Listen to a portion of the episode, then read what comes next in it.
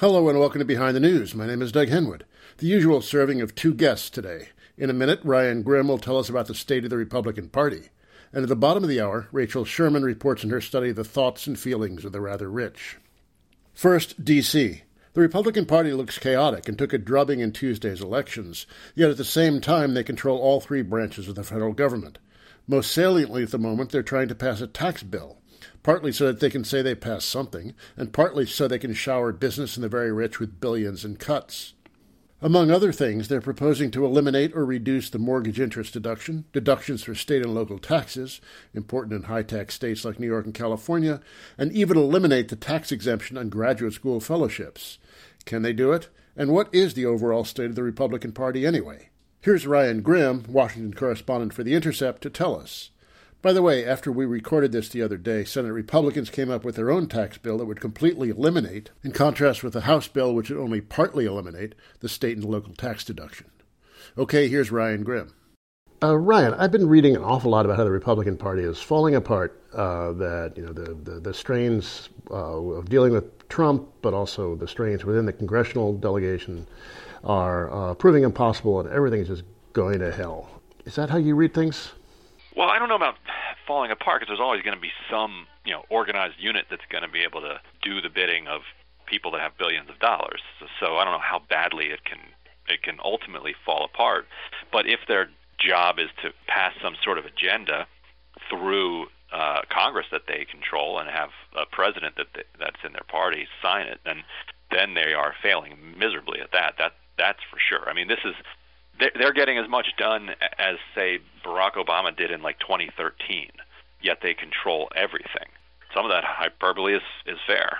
For a while, it looked like they weren't going to be able to do a tax bill. Now it looks like they're doing a tax bill. What's happening with that thing? I don't know if they're going to get this tax bill. I think they'll get a tax bill. If I had to put money on it, I bet it winds up being kind of a modest middle class tax cut with some kind of billionaire tax cuts that they sneak through but not not the huge corporate tax cut that they're that they're talking about right now. It's just they have too many problems with their members in California and New York and New Jersey and Illinois, you know, and that's just enough to kind of not give them much much room to to maneuver. Uh, you know, when Bush did his tax cuts, all he did was cut. Uh, he did not try to balance anything out by closing any loopholes. And when you or deductions or credits or anything else. And so when you come after the deductions, then then you get people's backs up. And so uh, you know the kind of people that are voting Republican are getting whacked uh, on the property tax stuff, on the state income tax stuff, on the mortgage interest deduction. All you know, all of this stuff is very understandable and tactile to to people. And so the, people are going to have a hard time going through. Like Darrell Issa just the other day said he's not going to go for this. So I think you could see a jailbreak of uh, California Republicans uh, from from that, and they can maybe squeak it through and lose their liberalish, moderate-ish uh, Republicans, but it's very close. Well, they can't really spare a vote, can they? Not really. I mean, they've got about 20, 21 people who care a ton about this state and local property tax issue, and they can lose 23 votes. You know, theoretically, they could lose all of them, and, and if, if they held every single other person, move it through. But you know, that's a difficult task. Uh, now, they tried to um, hold this bill back, keeping it secret so the lobbyists didn't move for a long time, and now, now the lobbyists are on the move, right? Right. In the public and the lobbyists. And in many ways, they are very much united uh, right now. I had a friend reach out to me and say, "How do I, uh, you know, how do I make a contribution to the, the Home Builders Association? Uh, you know, because this is a guy who's like looking at this, t- looking at this bill and thinking like this is going to hurt my property values. This is gonna this is gonna make my house worth less. Uh, and he's right. You know, if this bill passed as it is, the effect would be probably to knock housing prices down some 10% across the board. Maybe in the end, that's that's good policy. Maybe they're being propped up too much. Uh, but you know, for people that own homes, which is a majority of the country, they're freaking them out. So the realtors and the home builders and and the construction folks, uh, you know, all of these people that have a lot of sway, sway in Washington now have an actual grassroots army that, that they're mobilizing uh, on on their behalf. It's, it's not like a fake astroturf anger. It's it's people who are like, wait, wait a minute, you're taking you're taking what away? And and even liberals who might say, well, the mortgage interest deduction is is gross anyway. They don't really want to see it go away just so that you can get rid of the estate tax. As a uh, homeowner in Brooklyn, uh, the anxiety speaks to me. Yes, exactly. Right. Now, you're probably not swing voter uh, either way, but the anxiety you feel is the precise same anxiety being felt by people who vote uh, Republican regularly. But this is like aimed at a very core Republican constituency, affluent suburbanites. Like, what are they thinking? Part of it is uh, parliamentary, that they are allowed by the rules of reconciliation to increase the deficit over 10 years by $1.5 trillion. And that's not enough for them. They want to give to corporations and billionaires significantly more than 1.5 trillion dollars, even after the gimmicks that that mean it's really more like two or 2.5. They want to go well above that. See, the only way to go only way to go well above that is to find money somewhere else that balances it on the other side. And the people that have the money are this core Republican constituency of exurbanite, suburbanite homeowners. That's who they have to hit to pay the 1%. So they're hitting like the 85th and 90th percentile to uh, give the the 99th percentile even more money. Yeah, they're probably hitting, I'd say, like yes, something like that, the 70th to the 90th to to pay the the top one. that seems like very bad electoral logic. Who is the genius behind this bill? Paul Ryan, who has been oversold uh, on his genius for his entire career, uh, and you're now seeing it. Whenever his his visions that he conjured up you know, while while reading Ayn Rand are actually put into practice, they they fall apart. His attempt to write a budget, his his attempt to do healthcare reform, were all uh, fine, you know, when he was presenting them to a Cato audience, but they the the numbers just don't add up. And so, in order to make his numbers add up, he had to milk the these people who have no interest in being milked. And what about the Senate side? Could this get through the Senate? It's really tough on the Senate side because, like you you know, they, they've got 52 Republicans. You have two who are uh, resigning in practically in protest from Trump. You know, uh, Bob Corker and, and Flake. Bob Corker is made all of his money in real estate. He's a developer, and he has also said he doesn't want to see the deficit increase as a result of a tax cut. So he's got he's got both his kind of principled reason that he can point to, and in his gut, a developer loves tax credits and tax breaks and property tax deductions and mortgage interest deductions. Like he, like that, that speaks to his core even more than it speaks to yours. Uh, and in the meantime, he's been calling Donald Trump an infant who needs a, daycare. Jeff Flake, when he left, said that Trump, if you don't speak out against him, your, your, your conscience needs to be called into question. Uh, and then we haven't even gotten to people like uh, Susan Collins and Lisa Murkowski, who may have blown all of their courage on on the Obamacare vote, but are by no means easy gets there. And then you've got somebody like even a Dean Heller who's very vulnerable in in Nevada. Uh, you know, does does he want to take a uh, an unpopular vote? And you've got McCain who has shown a willingness to you know stick in Trump's eye. By no means um, is is it a sure thing in the uh, Senate either. Now, what about all these people who are uh, resigning, retiring from Congress? Is this an unusually large number? Yes, and and it, look for a bunch more. Yeah, all right. So yes, it, it's a, it's a it's a large number, but it's expected when they're when you're when you're looking at a wave. You know, why go through the hassle of the you know five hours a day on the phone raising money, all the chicken dinners, all the glad handing when it when it looks like you're probably going to lose in a year and a half. Uh, when instead you can start thinking about your next job now and then enjoy your next year and a half and just relax and you know hit hit the links and, and that gives the party an opportunity if you if you announce now it gives the party an opportunity to uh, you know have a competitive primary or you know find a find somebody to replace you but after what happened uh, Tuesday night particularly in Virginia you're going to see a, a lot more people look at their numbers and say all right I I squeaked by you know by five or six points in uh, 2016 and now you're seeing these like 10 to 15 point swings that knocks you out. So that that makes you start thinking like, okay, what what am I doing next with my life? Yeah, you anticipated my next question. Uh, the election on Tuesday. Oh, I, was a little surprised that uh, you were saying that they're expecting some kind of wave election. So that was the assumption in, in among many Republicans before Tuesday, and now that assumption is deepening. Yes, publicly, Republicans have been very good at every time that there's been a special election that has shown a 10, 15, 20, 30, even there have been some with 40 point swings in some House districts around, you know, state, state House districts around the country, all going in that direction. And Republicans have been very good about saying, well, these are just special elections and they don't prove anything, and you can always find uh, a special election. You know, Democrats won a special election in upstate New York in, in like 2009 or early 2010, and then they got wiped out badly in the Tea Party wave of 2010. And so people will just point to that over and over again and say, "Don't worry, uh, don't worry about what's what what you're seeing. Uh, we're going to be fine in in 2018." That's their public face, but pri- privately for months, Republicans have been have been sensing that there is that there is a wave coming. What's interesting about Virginia, in particular, there was a 32 seat deficit in the House of Delegates that might be erased once the once the recounts are, are done, which which nobody saw coming. But it points to the one flaw in the kind of the engineering of gerrymandering, which is that it requires uh, uh, consistency.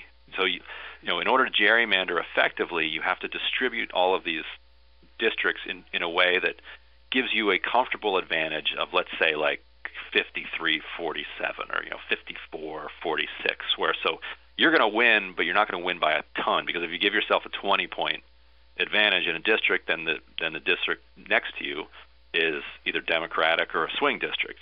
But the problem is if you make them all within five or six points, then that's within striking distance of a wave. So if you have a 10 to, to 15 point swing, then all of those people get washed out, and that's why that's how you saw a guy backed by DSA beat the the whip, majority whip last night that nobody saw coming, but you know he gets he gets lifted over the top by by this wave. Tom Perriello, back in 2010, uh, he ran as kind of a lefty in a swing district in uh, Charlottesville, Virginia, uh, and then ran for reelection. Did hundreds and hundreds of town halls. Was extremely popular back at home. Did everything right in his campaign, and he ended up only losing by four or five points, where, while a bunch of Blue Dogs lost by say 15 points. But he still lost. Like at some point, the the dynamics you know overpower your individual ability to campaign, and so I think people are are recognizing that you know depending on what happens between now and next year, that it could be one of those years. I'm speaking with Ryan Grim, who's a Washington correspondent for The Intercept. And who are they blaming? Are they blaming Trump? Well, part partly Trump and partly history that that almost every midterm after an election of a new president gives gives a backlash. You know, Obama got it, uh, Bush didn't get it because of 9/11. That just disrupted that. But Clinton Clinton got it, Reagan got it before him. It's just part of the psyche of the of the voting public for whatever reason. Uh, but Trump is has rapidly become the least popular president in modern in modern history. So that certainly uh, plays a role too. Yeah, I mean, the, the, it's one thing to expect uh, routine losses uh, in the second year of a presidential term, but uh, if you're talking about a wave that would drive people into a, a different career, that, that's a whole different ball of wax. Right. Yes. And is this going to change their behavior on legislation? I mean, oh, and also this tax bill. Is that uh, well, yes, the uh, the election returns due to uh, the prospects of the tax bill? It cuts a couple ways. And, you know, the the flip side of what I was saying earlier would be that and you hear a lot of people on Capitol Hill saying this that that they feel like this is existential for them that like they have to do something uh, and and so their bar for you know what makes an acceptable product gets lower and lower because they because they feel a political necessity to do something and the and the risks are a little bit lower than with healthcare like you you pass a bad poorly thought out bill on healthcare you know you own then you own healthcare for a generation if you pass a poorly thought out tax cut bill, you know, the deficit soars. And, it, you know, who cares about that? So the, the downside risks are such that it, I think it's going to allow some members who might prefer to vote against the tax plan to just say, you know what, I'll go ahead and do this.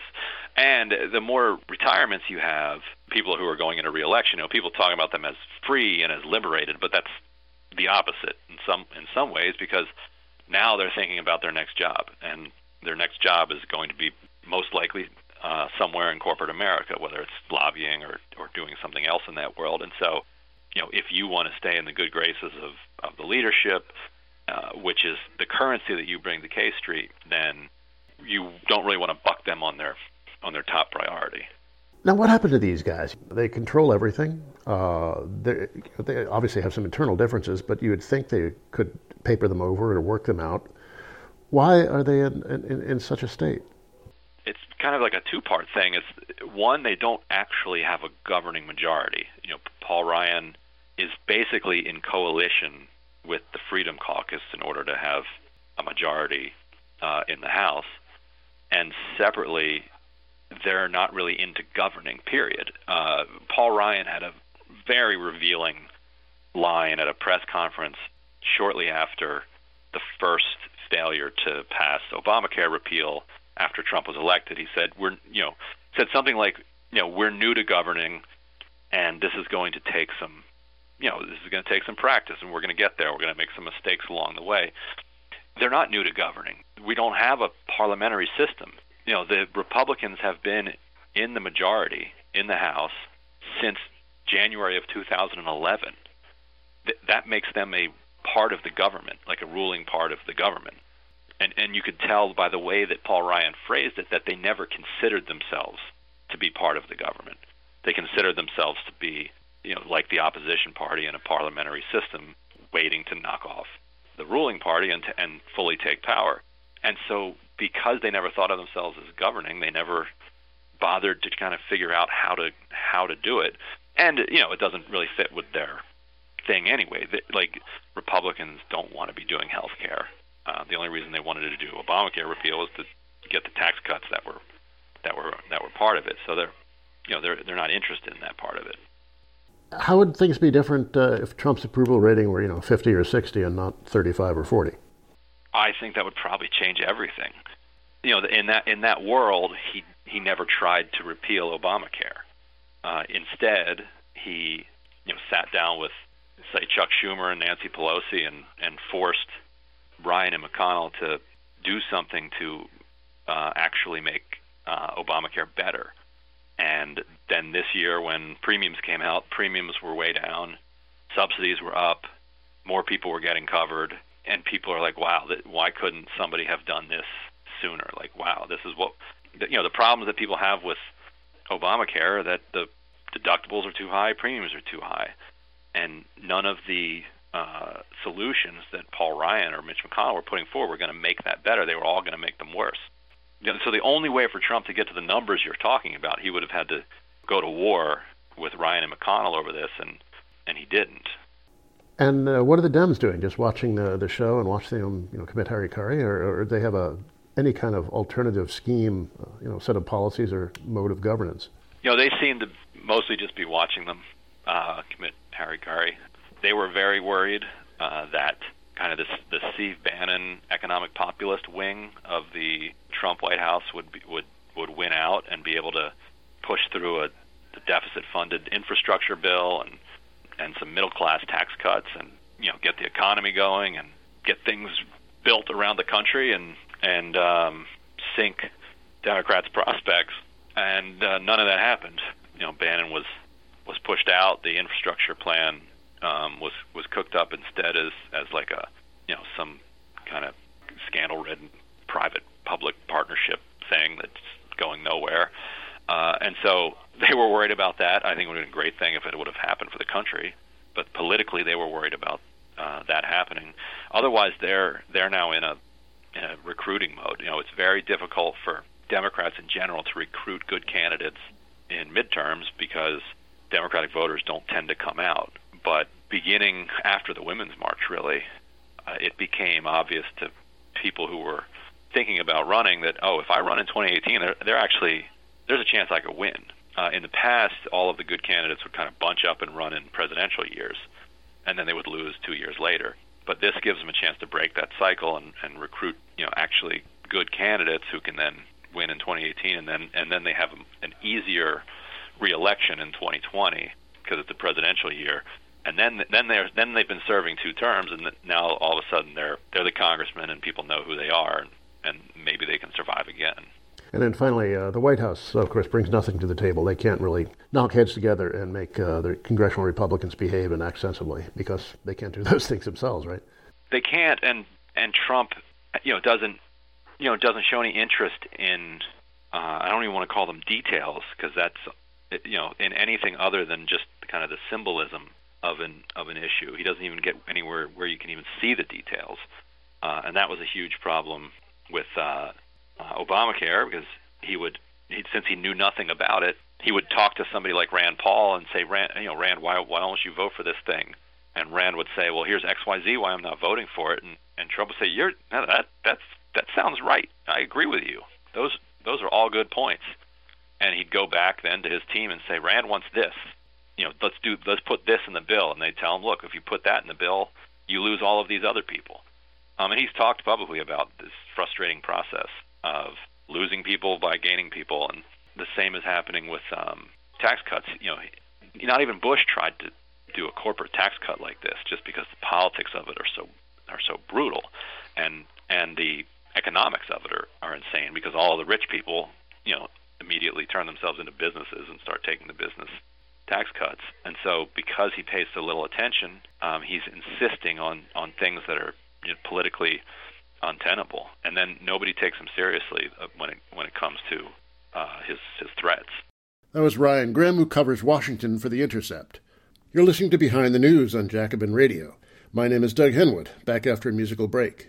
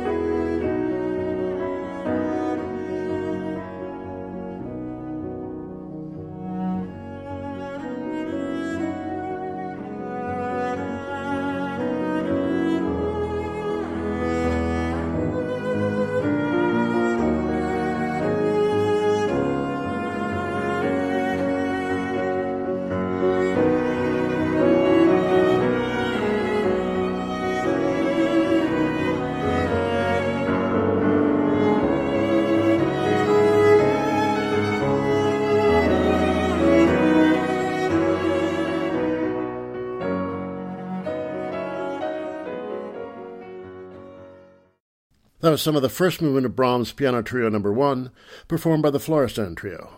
Next, the consciousness of the rich, something about which surprisingly little is known. Rachel Sherman, an associate professor of sociology at the New School of Manhattan, talked to 50 of them financiers, lawyers, heirs and heiresses, stay at home mothers about how they think and feel. Many of them are surprisingly troubled about their status, though they mostly live in New York City and are rather liberal for their class, and are certainly not volunteering to surrender their money. Maybe the rich of Atlanta or Irvine would talk differently. In any case, her book on the topic, Uneasy Street The Anxieties of Affluence, is just out from Princeton University Press. It's fascinating and highly readable. Rachel Sherman. Could you start by telling us how you gathered these research uh, subjects together? Uh, how many people did you interview and how did you find them? Okay, well, I interviewed ultimately uh, 50 people who are affluent and wealthy people in New York and a little bit in the New York suburbs. And I found them mostly through what we call snowball sampling, just people interviewing one person and having them recommend other people to interview through and i found those initial people through a range of my own contacts actually um, my colleagues at the new school and in other universities um, my friends you know from various walks of life it, it turns out i mean one thing that i think is interesting about how I found these people is I think we imagine wealthy people to be like very far removed. I mean, I don't know who even we are, but many people think of like the even like you know upper middle class people or whatever think that rich people are like live in their own stratosphere, and of course the the very very richest do, but there are lots of pretty wealthy people in the networks of professors or of people like me that went to, you know, I went to Brown University for undergrad, so I have a sort of elite background in that and in other ways too. But you know, so people that I knew from college who knew people themselves, you know, it's I'm really only not very many degrees of separation away from a lot of these people. And then some of them I got through a, a small minority of them I got through uh, progressive sort of wealthy people's organizations, organizations that are organizing rich people to, um, you know, sort of take political action. So those are where the more progressive people mostly came from. Yeah, I used to hang around with some of the North Star people. That was a, a very strange collection of uh, guilt ridden rich people. Exactly. Yeah, I definitely have some of those. Now, it's funny being in New York because there were certainly a lot of very rich people here. But on the other hand, people tend to overestimate just how rich other people are. I mean, they have no idea of like the the, the level of poverty. Uh, people forget about you know the median income is not that different from the national average, and you know life is quite expensive here. So um, there there is that sense in which uh, an awful lot of New Yorkers, especially you know our kinds of circles, um, exaggerate the wealth of our, our, our neighbors. Yeah, and I think that the people that I interviewed, I mean, I should say also, you know, they span a wide range. Um, the poorest people, if you want to put it like that, that I interviewed had, you know, an income of two hundred and fifty thousand dollars a year and, you know, like owned their home with some debt, so didn't have a significant amount of assets. And the most, the richest people I interviewed had, you know, over fifty million, or in one case, I think about a hundred million dollars. So that's a quite a significant span. But most of them are in the top one or two percent you know, with incomes over $500,000, many of them a million or 2 million or uh, usually inherited assets of five to 10 to, again, you know, 50 million. So that's just one just a thing to say about that. I think that though most of the people that I interviewed would tend to overestimate the number of people above them in terms of income and wealth. And, you know, I didn't ask them how many people they thought were above them, but they certainly, those people loom larger in their kind of consciousness, right? And I argue in the book that for the people for whom that is true, who I call upward oriented, it's actually it's not so much i don't think a question of like they envy people these people or they think that they don't have enough or whatever but it's actually a way for them to feel like they have less and become you know be like feel like they're not really affluent or they're not really rich which many of them i think were more comfortable not feeling affluent yeah, they may have a house in uh, the Hamptons, but they don't have a private jet. Right, exactly. I mean, the private jet, yeah, really loomed large for them in terms of, you know, other people. They they often compare themselves to people who were in, you know, other families in their kids' private school, for example, and so they could say they're, you know, quote in the middle, even though they have an income of two million dollars a year or something. When, as you pointed out, the the New York median is something like fifty two thousand dollars. Maybe it's a little bit higher now, but and it does mirror the national median. So the the invisibility of people with less, I think, for many of the people that I talk to, as well as kind of in general, which you're pointing to, is really astounding. You know that we just do not see, not even poor people, but just people at the median are kind of invisible in popular culture a lot. They're not really present, you know, in the news and so on. And so we're all kind of invested in thinking that everybody's richer than they actually are. And you mentioned this already, but you you, you uh, divide the sample into uh, upward and downward identifying people. Could you talk about who these are and what characteristics might make them one or the other, and, and how they think differently?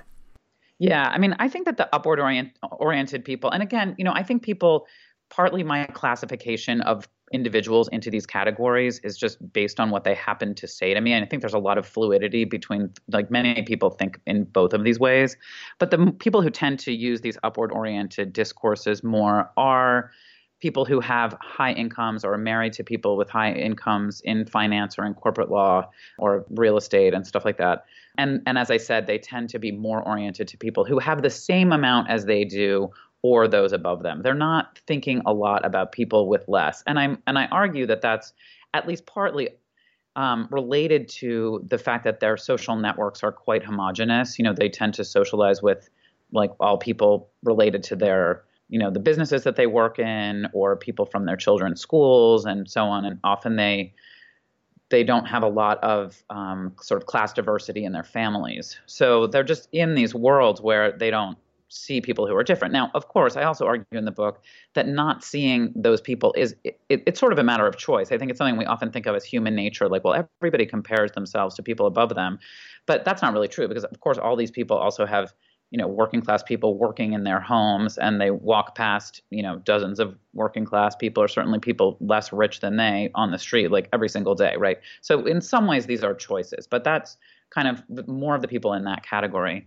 and then the downward oriented people tend to be people who have are living more on inherited wealth. So upward oriented people and high earners often also have inherited wealth, right? They haven't necessarily quote unquote earned all of the money that they have, but their identity is more invested in the idea of being earners. So downward oriented people are the people who are more likely to be academics or work in the arts or nonprofits because they are um, also significantly supplementing their salaries with their own you know inherited assets or um, capital gains or whatever. So those people tend to be sometimes more politically progressive. They're more they have more heterogeneous networks because of partly the jobs that they work in and partly because of their politics i think just make them a little bit more attuned to class difference in general. Some of those people they're not all inheritors. Some of them are more upwardly mobile. So they have class diversity in their families and and for that reason you know, are sometimes kind of uncomfortable with or especially attentive to what it means to have money when you didn't grow up with it. So those are the two kind of basic orientations. I think upward oriented people tend to talk less, at least with me, about their money. They were less comfortable, and there was just more of like an invisible wall. It's people like that that, you know, the woman who says, like, asking me my assets, is it like asking me if I masturbate? Whereas the more downward oriented people were more comfortable talking to me about it, but they were actually a little bit less willing, I think, to be publicly visible as wealthy people. You know, they were more likely to give philanthropically anonymously, for example. A lot of the people you talk with seem rather uncomfortable with their privilege. And you contrast this with an earlier generation, for example, the WASP women that Susan Ostrander wrote about, uh, in which they seem much more comfortable with their privilege. What's happened over the last 30 or 40 years, do you think? Yeah, well, I think partly what's happened, I mean, I, I, think that since, you know, maybe the early 60s, right, there was an opening of higher education to people who weren't WASPs. And of course, I don't want to overstate the extent to which higher education has diversified in the way that we think about diversity now. But prior to the 60s, you know, there were very few Jews going to Ivy League schools, for example. So the way that that has opened, and there's many more women, you know, getting college degrees and from elite institutions um, so partly, I think there's that just the kind of almost quasi aristocracy that we think of as like that old upper class just became more diverse. Um, and also, I think the rise of finance, you know, in the slightly more recent period, is really important in terms of people just being paid astronomically high amounts of money that I think just didn't exist, you know, even proportionally, or were very, very rare before you know the 1980s. Now we think of the wealthy, right? It's not the leisure class so much as again that kind of old aristocracy was more, but in fact the working wealthy. And so these people who are making two to five to ten to fifty to hundred million dollars a year are actually working of course is a sort of morally laden term but you know they are going to work and getting paid to do this so they're they, are they are not just living on sort of old assets like the rockefellers and the vanderbilts or whatever that old class was yeah, I think uh, work by Piketty and Zucman and people like that have shown that uh, you know hundred years ago the rich were uh, coupon clippers, and now they work very, very hard.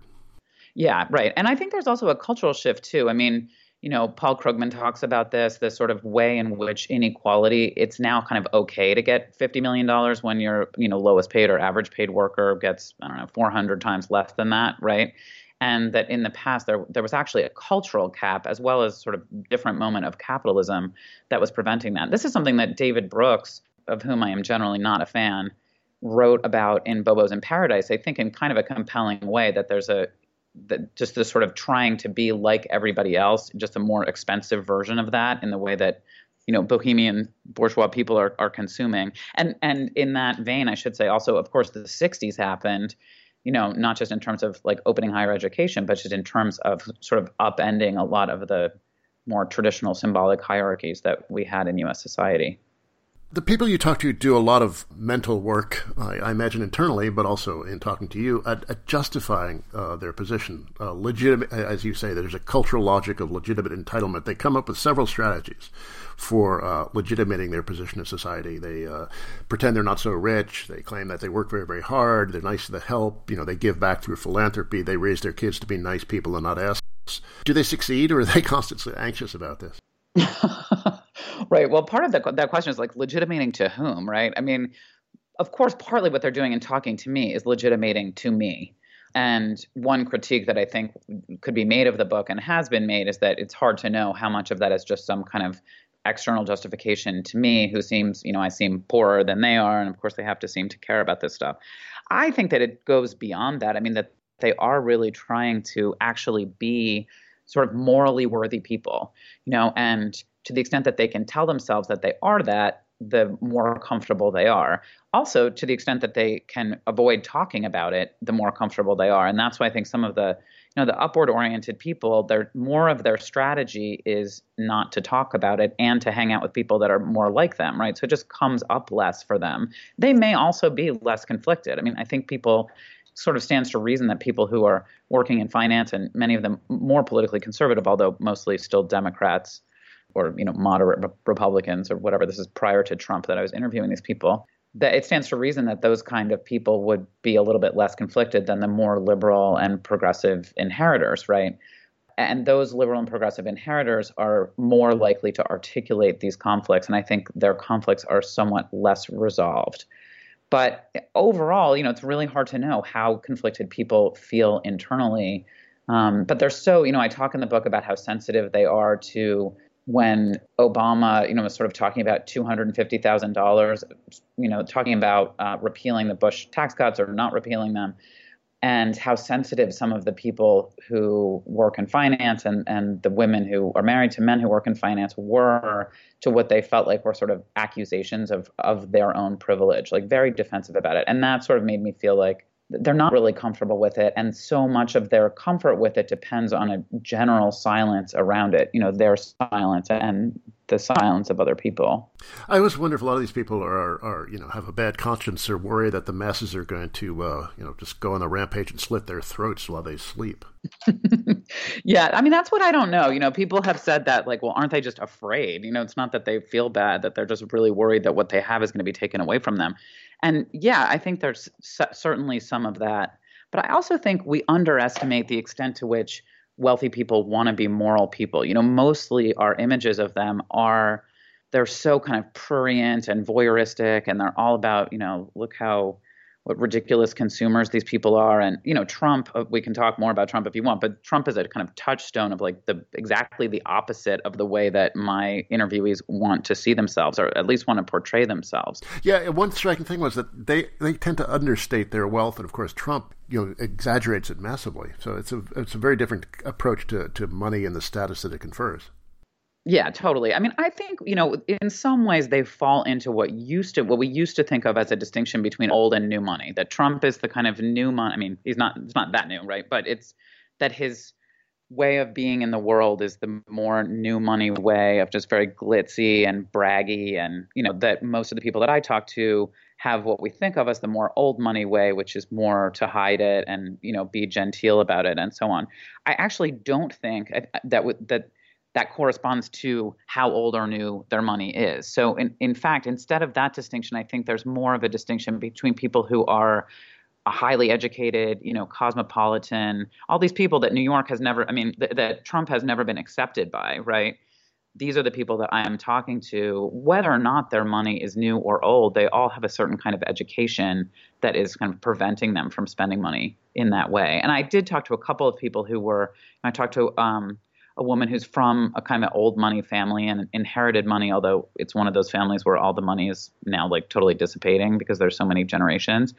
And she was married to someone who had grown up without money and who was a very conspicuous spender and wanted to buy a fancy car and you know always eat at fancy restaurants and so on and that was like really antithetical to the way that she thought that they should be using this money so i'm not saying that the distinction doesn't happen at all but i think we just need to think about a different way of of looking at it. And the other thing I would say um, in response to your initial question is like, I think that these people actually often felt economically insecure, especially people in families that are depending on a single high income. And, you know, again, we can say that's idiotic or, you know, whatever, make all kinds of judgments about how realistic that is. But they do feel on their own in a world that is not, you know, society that's not going to support them if something happens to them. So it's striking to me how much, you know, the total decline of whatever welfare state we ever had in the US actually exacerbates their desire to accumulate and the impossibility of their ever feeling like they have enough. And in some ways, I think that's true. I mean, you, you know, one person gets sick and like there goes your $5 million that you had in the bank. Yeah, you quote one guy as saying, there goes my $2 million to Sloan Kettering. But at the, at the end of the uh, book, in your conclusion, you make the point that, uh, yeah, I mean, this kind of fortune is a substitute for having a civilized welfare state, uh, but also uh, the political preferences of even the more liberal members of the, this class uh, have been undermining this welfare state for, you know, 30, 40 years. So they're kind of caught in the world they've helped create. Yeah, absolutely. I don't feel sort of sorry for them in that sense, but I think that that's the reality of that feeling and the you know, it's something that we have to take into account as something that explains their actions. You have some interesting stuff on the stay at home mother uh, and the, the kind of uh, family tensions that that status creates. Uh, some of the men see having a stay at home uh, mother as, as a, a badge of status, uh, but it creates all kinds of uh, conflict within the family over time and money. Could you talk about what goes on there? Yeah, sure. I, I, think there's two kinds, and this is, I should say, my account of this is based primarily on talking to these stay-at-home mothers themselves. So I'm not really sure what their husbands would say. You know, again, to get back to the historical piece, these are women who, if they were, you know, when Ostrander interviewed women in the 70s, maybe in early 80s, they were perfectly content to be at home, you know, raising their kids and going to the club and doing community service, and you know, they thought like basically like our kind of people is better than other the masses kind of thing. Like they were more comfortable in their privilege and they were i think quite recognized for the kind of the way that they spent their time. And now you have you know the women that i was interviewing are in their 30s and 40s and they all have elite educations. Two thirds of them have advanced degrees. You know almost all of them have worked as corporate lawyers or in finance or you know occupations like that. So for them to decide to stay home you know, it actually does take away a lot of their self worth, which is something that some of them I think felt very strongly. Definitely not all of them, but but some of them. And then they're in a situation where they aren't earning any money, and so they're dependent on their husbands economically. And they're also facing, I think, very common stereotypes about wealthy women as, you know, sort of dilettantes and oh, you know, hyper consumers and self indulgent and not really taking care of their kids because the nanny's doing it and all of this kind of stuff. And so they're really struggling to think of themselves as actually working hard because working hard is such an important basis for, you know, legitimacy of their privilege, as you said. And then they get into these things with their husbands. So sometimes the husbands are really good about sort of recognizing you are actually contributing to our life and it doesn't matter that you don't earn money and you're entitled to spend the money that I earn or that I've inherited, although mostly earn. But sometimes they're not, and they really try to control their wife's spending. And it's clear that they don't really think that the wife is entitled to spend the money as she sees fit. And that creates problems within these marriages. And my guess would be I mean, I definitely heard a significant number of accounts of this, and my guess would be that I heard less than what's actually out there because that's an especially sensitive thing to talk about. But it really shows the way that earning the money sort of not just brings the power of spending it, but also brings the kind of moral worth that these women just don't have. And they're very invested, as I said, in sort of framing what they do as work, taking care of kids, taking care of even multiple households, doing volunteer work often at their children's schools. And they're really invested in painting themselves as reasonable consumers so that they're they don't seem like these kind of spend thrifty expensive shoe wearing, you know, Birkin bag kind of people so that they can seem like they're economizing or they're cutting their own hair or doing their own nails or shopping at Target or whatever. You know, they're all talking about that. And as you mentioned, I mean, none of them seem to be bragging about money that they had spent. And if anything, they would kind of underestimate, you know, what their house cost or whatever, whatever they had spent on whatever they were talking about.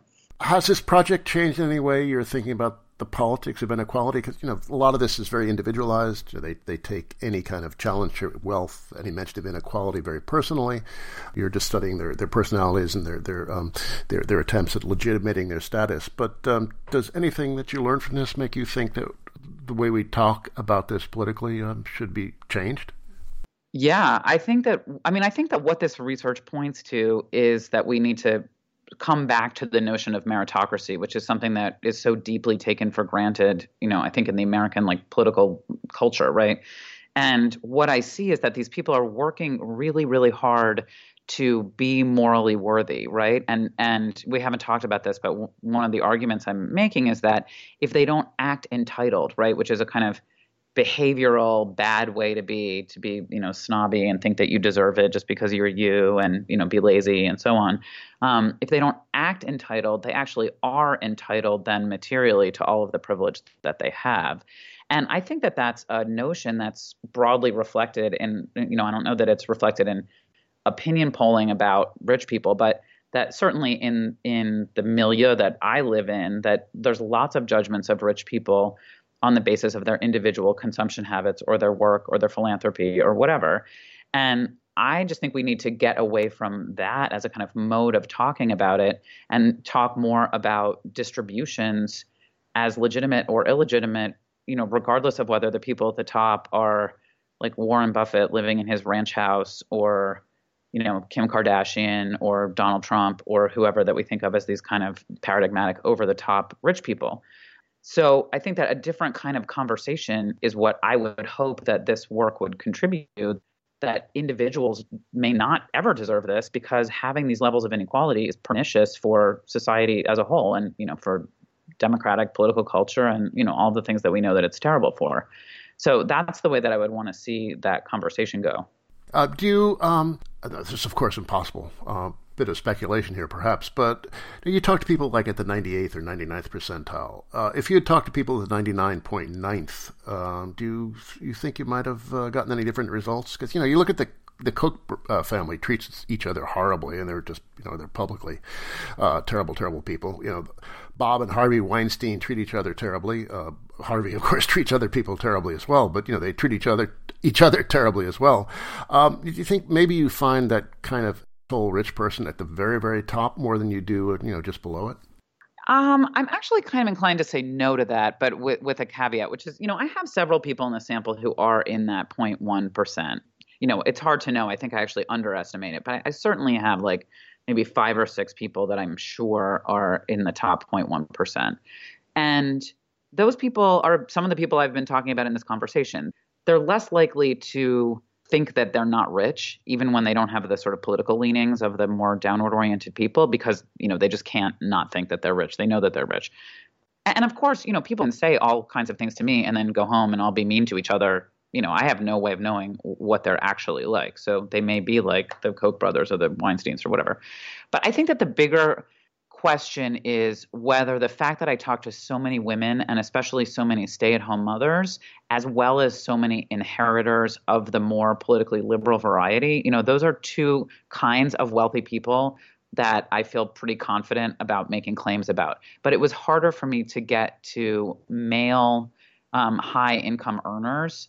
And the examples you just gave are, you know, of men who are in the workplace. I mean, in a manner of speaking, and I think that they may be more likely to, you know, articulate some of the nastier elements or be more explicitly take more right wing stances and you know just I doubt that they don't have any kind of like moral thing that they would appeal to. I just think they're probably more likely to hit the hard work piece, um, the fact that they earned it kind of thing harder.